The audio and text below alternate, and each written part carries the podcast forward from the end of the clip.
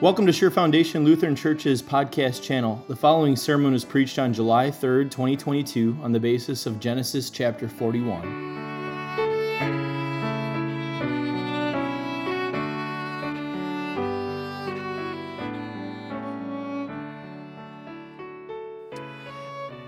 It's sort of a, a, running theme throughout the, the story of Joseph that wherever Joseph seems to be, and, and he found himself in a lot of different places throughout his life, wherever he seems to be, responsibility seemed to find Joseph. Now, you can bet that, that God was guiding the events and the paths of, of Joseph's life. There, there was no place that Joseph was that, that wasn't a part of God's plan for him. And you can also bet that God used his talents and abilities to help guide him in that way as well. So, even as his life had changed pretty drastically um, from one stage to the next, now he went from being uh, on top of, of everything in Potiphar's house uh, to now being in, in prison.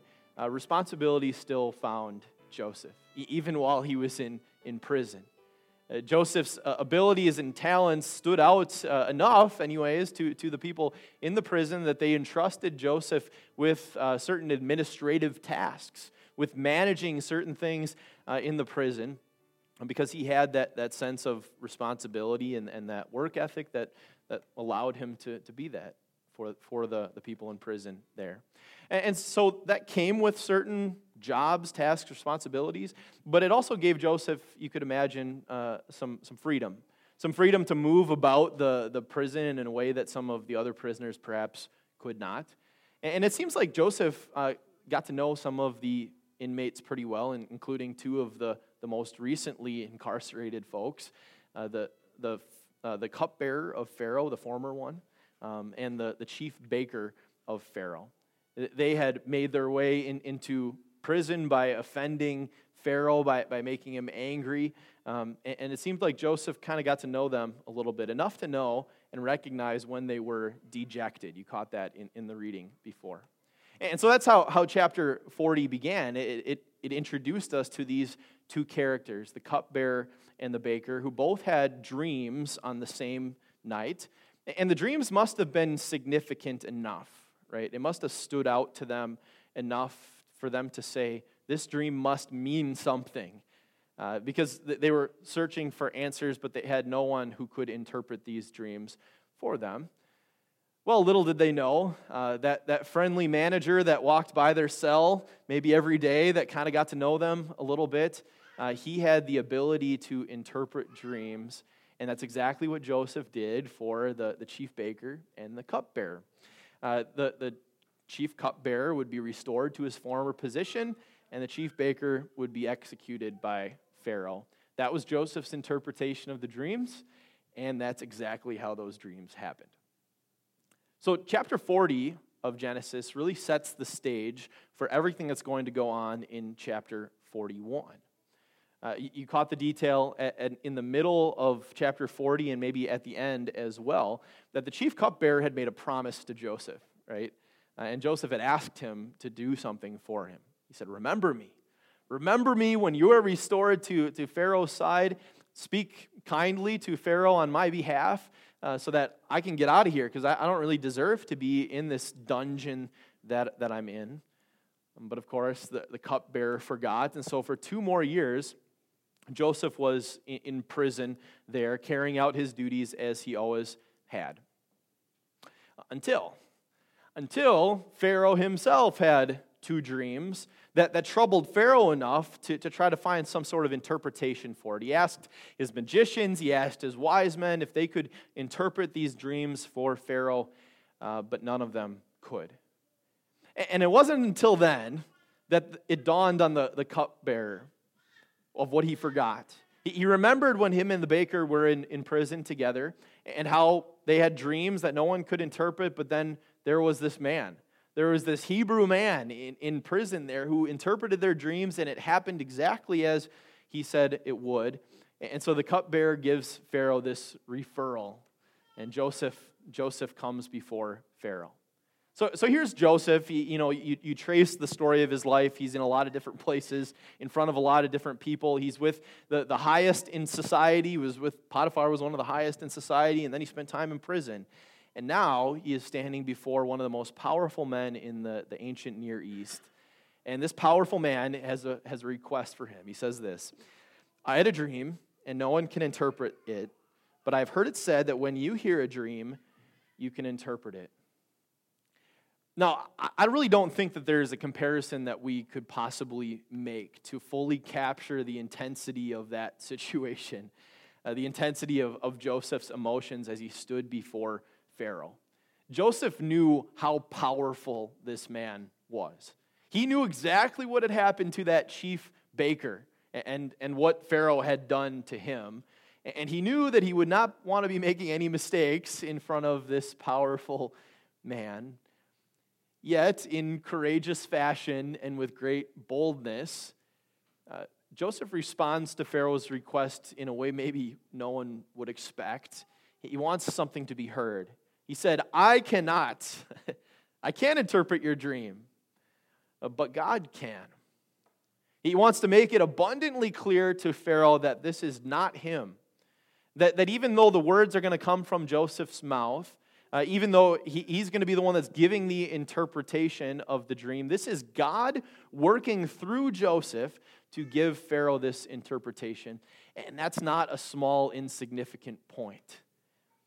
It's actually a point that has implications for you, you and I today as well. And to illustrate that, I want you to think about this. So, we've had a, little bit of heat wave recently, right? And, and it doesn't look like it's going to get any cooler coming up here. So it probably wouldn't be a great time for your air conditioner to break, right? But imagine your, your air conditioner breaks and um, you're, you're not the handy guy that or gal that can fix the, the air conditioner, so you call the you call the HVAC guy, right? And, and this HVAC guy comes over, he's nice, he shakes your hand, he fixes your air conditioner, and, and he leaves. And, and later, you're sitting in your recliner, you're watching a baseball game, and you're feeling that wonderful cold AC do you pause for a second and say a prayer of thanks to God for the gifts that He has given that HVAC man? Did you know that, that it was actually God serving you and helping you through that HVAC man? That, that God was the one who, who gave him his abilities, and not just that, but God ordered the circumstances of his life to help him to, to grow and to learn his, his vocation even better so that he could serve people like you. We, we maybe don't think about that very often, or maybe that's surprising to us that God chooses to, to serve us, to support us, to help us through such unmiraculous means. But if that's true for the, the HVAC guy or for other people in your life that, that God brings into your life to help you and to support you and to be answers to your prayers, well, then it's true for you too. God has given you your abilities and your talents. He created you, He formed you, and He has entrusted you with these abilities and talents to, to grow and to nurture them, to cultivate those gifts. And He has given you those and entrusted you with those in this, to serve others with your abilities, which seemed like something Joseph firmly understood. Now, you, you could say in Joseph's case, it, was a, a, bit more obvious, right? It, it, was, it was more obvious that his gift came from God because interpreting dreams is not your, your typical run of the mill uh, ability that God gives to people. But I, I think it's fair to say about Joseph that he understood that all of his gifts and abilities came from, from God and that he was entrusted with those gifts and abilities to faithfully serve other people, and that along with those uh, talents and, and abilities came responsibility. That if Joseph would have neglected his abilities, if, if Joseph would, would have uh, been sick of serving other people, well, then he, he would be mismanaging his gifts before God. If Joseph would have shrunk from positions of responsibility, if he would have been lazy or careless with his gifts, well, then he would be sinning against God. He, he seemed to understand that. And it's not because God needed his works, right? It's not because God needed his good works uh, for, for anything, right? It's been famously said that, that God doesn't need your good works, uh, but your, your neighbor does. And that was certainly the case throughout Joseph's life. As you look through Joseph's life, God worked through Joseph to serve other people. And started very early in his life as a 17 year old, or even earlier than that. Jacob, his father, had him in a position of authority in the household. He, he was the manager, so to speak, of his brothers, and he, and he was the one that was supposed to report back to the father, to his father, about the, the work that the brothers were doing. He was the one that was sent to go check on the brothers. God worked through Joseph to help that family run, to help that household run, to help provide for that, that household. And it didn't stop when Joseph was sold as a slave into Egypt either. God worked through Joseph to provide for uh, seemingly a heathen man, a man who believed in other gods, and his household, Potiphar and Potiphar's household. He worked through Joseph's abilities and his work ethic to provide for all the people in that household. God continued to work through Joseph to, to manage that, that prison well and faithfully, to interpret the dreams of the baker and the cupbearer, to interpret Pharaoh's dreams. And God would go on to use Joseph and work through Joseph to make sure that millions of people in Egypt and the surrounding area did not starve. God worked his great purpose through such unmiraculous means, through such normal means. And that teaches us something. because God still works that way today. You know, He often uses other people to answer your prayers. And He often, he often uses you to be the answer to other people's prayers. Now, to, to know that and to internalize that wouldn't that just elevate the way that you think of your different vocations that you have in your life? It would elevate the way you think about being a father, a mother, or a child, uh, a husband, a wife, or a single person, an employer, employee, or a, a student. To know that you are serving as the, the hands and the feet of, of Christ. Wouldn't that just change the way that you looked at, at your various vocations? Uh, that you are carrying out God's good purpose by changing a diaper, by sending an email, by washing dishes. That you are carrying out God's good purpose by even doing some of the small tasks that you have in your various vocations. Uh, wouldn't that just allow you to serve in your vocations diligently and with joy, even in the most mundane aspects of those uh, vocations? I think certainly it opens our eyes to God's grander purpose, right? The, the bigger picture that's going on, the, the bigger picture behind our work. But perhaps at the same time, it also convicts us a little bit too, uh, because we haven't thought of our vocations that way or held them in that high of esteem. Uh, maybe there's actually been times where we wish we didn't have that vocation at all, where we were just so sick of that, that, that aspect, that role that we fill in our life that we wish that wasn't our vocation. Now, maybe there's times where we, we've cut corners or, or kind of taken the easy way. Uh, maybe there's times where we've, we've chosen a, a, a, TV screen or a social media app over our vocation as, as spouse or, or parent. Or maybe it, it's, it just reminds us of, of the constant struggle we have to balance the, the, the, many vocations that we have in our life. That things seem to be pulling us in all different kinds of directions, and we just can't really seem to balance them. I think when we start thinking about that, we start thinking about our vocations a little bit and how we measure up. It's, it's pretty obvious to us pretty quickly that we don't. that even if I feel like I'm doing really well in, in one vocation of my life, well, then the, the four, other, four others in my life are, are struggling that it's impossible for me to, to match up to God's standard in my vocations. So, for our sake, we have one who fulfilled all of his vocations perfectly. You know, we often wonder what Jesus was like as, as a child, right? We wonder uh, how he interacted with his parents, uh, what did the community think of him? What was he like as a friend? If you had Jesus as a friend, what, what would he have been like? Or what would have been like to get a peek into to Joseph's carpenter shop and see Jesus working there in that shop? And we'll always wonder about the specifics about those kinds of things, but, but there's one thing we can be sure about through, through Jesus' childhood into his uh, adulthood, that Jesus perfectly carried out each and every one of his vocations. He did it without a blemish.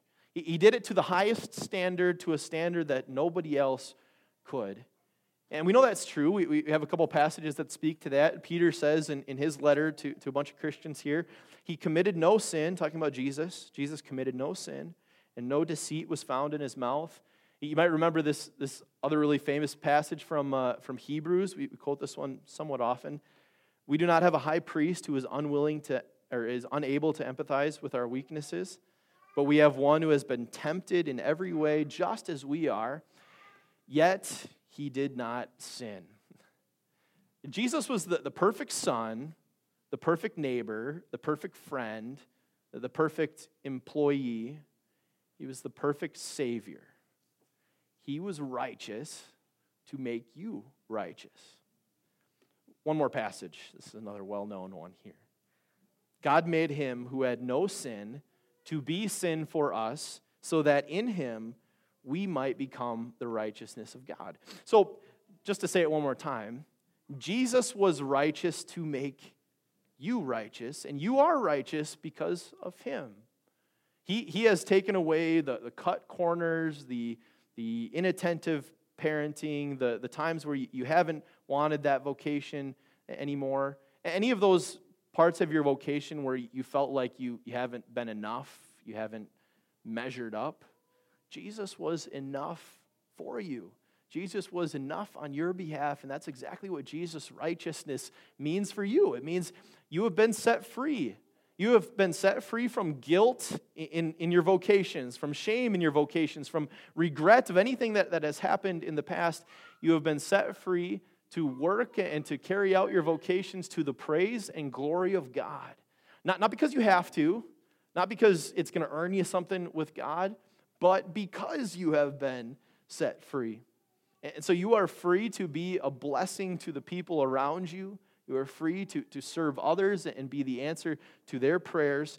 And you are free to work for God's grander purpose, which is exactly what Joseph was, was doing. He wasn't interpreting Pharaoh's dream because he thought it was going to earn him something with, with God.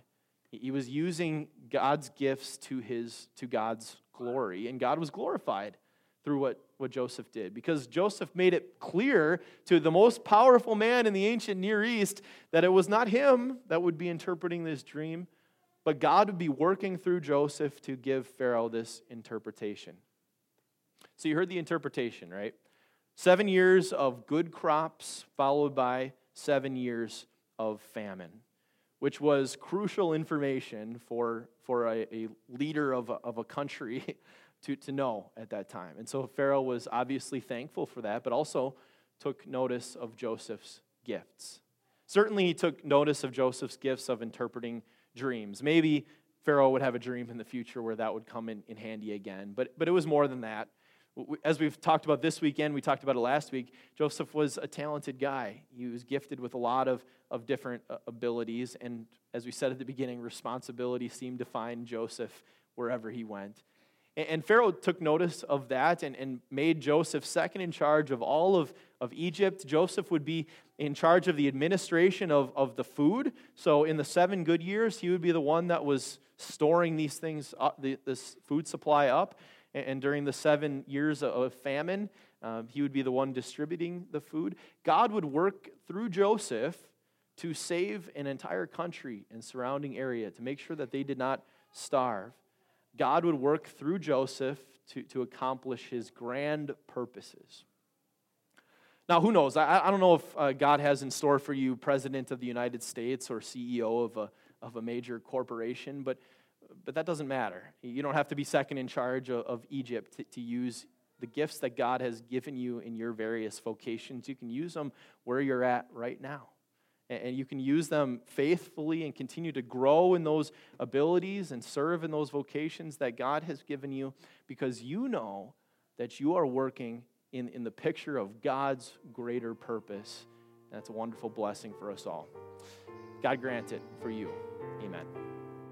Hi there, this is Pastor Wilkie. Thanks for listening to this week's sermon. If you'd like to help us get the message out there to more people more often, uh, hit subscribe on wherever you listen to this podcast. Thanks. I pray you have a blessed week.